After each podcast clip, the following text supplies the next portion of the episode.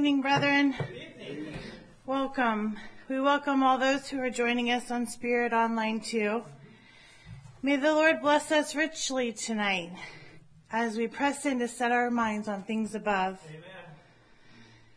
Colossians 3 verses 1 through 4. If ye then be risen with Christ, seek those things which are above, where Christ sitteth on the right hand of God. Set your affection on things above, not on things of the earth. For ye are dead, and your life is hid with Christ in God. When Christ, who is our life, shall appear, then shall ye also appear with him in glory. Amen. Amen. The heavenly perspective is very liberating. For ye are dead, it says, and your life is hid with Christ in God. We sang this morning a song called Victory Ahead, and Brother Justin mentioned it in his opening. With faith, he too saw the victory ahead. And there's a verse I want to share with you now. Often with the carnal mind I was tried, asking for deliverance oft I cried. Trusting in the Lord, I reckoned I was dead. By faith, I saw the victory ahead. These words resonated with me because I've had the experience of trusting God and crying out, and He answers with scripture to reason upon. The hymn writer reckoned, I'm dead. Yeah.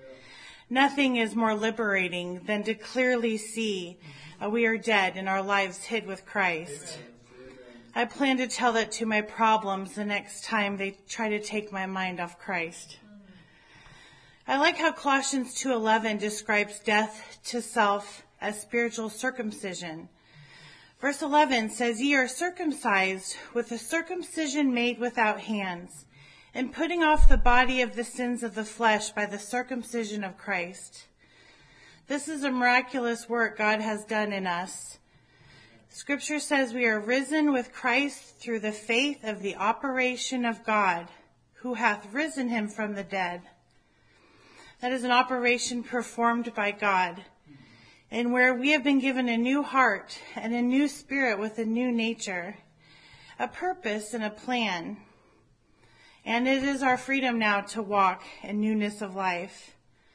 Um, Brother Paul writes, You have received Christ, so walk in him as you've been taught, rooted and built up in him, abounding therein with thanksgiving. As I was reasoning on these scriptures, I saw more clearly how Christ has won for us the victory. Amen. He has purchased it for us. In the battlefield, he found us wounded and dead from our sins and transgressions. He gave his life. He gave us life, opening up the way to God. Hebrews 10:20 says a new and living way which he has consecrated for us through the veil, that is to say his flesh. And Colossians 2:15 says having spoiled principalities and powers, he made a show of them openly, triumphing triumphing over them in it. And now, brethren, we demonstrate the power of God as we walk by faith, by the power of the Holy Spirit. The apostle Paul made it a point when he preached. It was not with wise and persuasive words, but with a demonstration of the Spirit's power, so that your faith might not rest on human wisdom, but on God's power. Mm-hmm. And 1 Corinthians 2 verses 4 and 5 say, where he says, he resolved to know nothing while he was with them in Corinth except for Jesus Christ and him crucified. Mm-hmm. He asked, has God not made foolish the wisdom of the world? Mm-hmm. Then he gives us this warning, beware. There's dangerous spiritual ground ahead if you step off the path.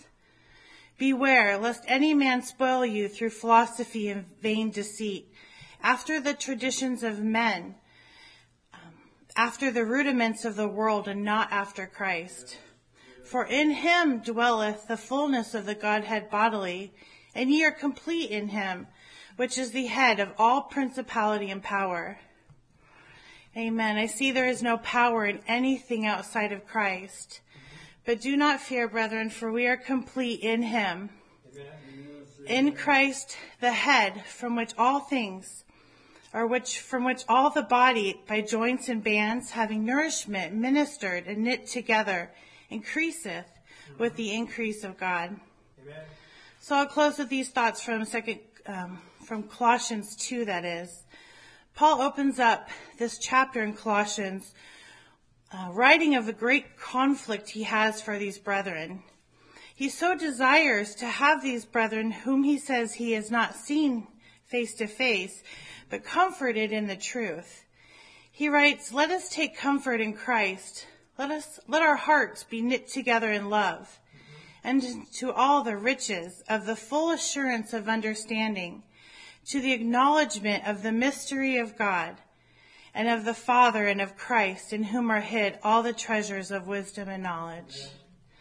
Amen. Let us pray. Our Holy Father in heaven, Lord, we come, we humbly come before you tonight in thanksgiving for the new life in Christ Jesus. Lord, we pray asking a blessing on our meeting tonight, Lord. We pray give us the increase. Lord, we desire to know more of you, to see more fully how we are complete in Christ. Lord, we thank you for this opportunity to hear your words proclaimed. And, and we desire to bring glory and honor to your name in all we say and do. We pray these things in Jesus' name. Amen. Amen.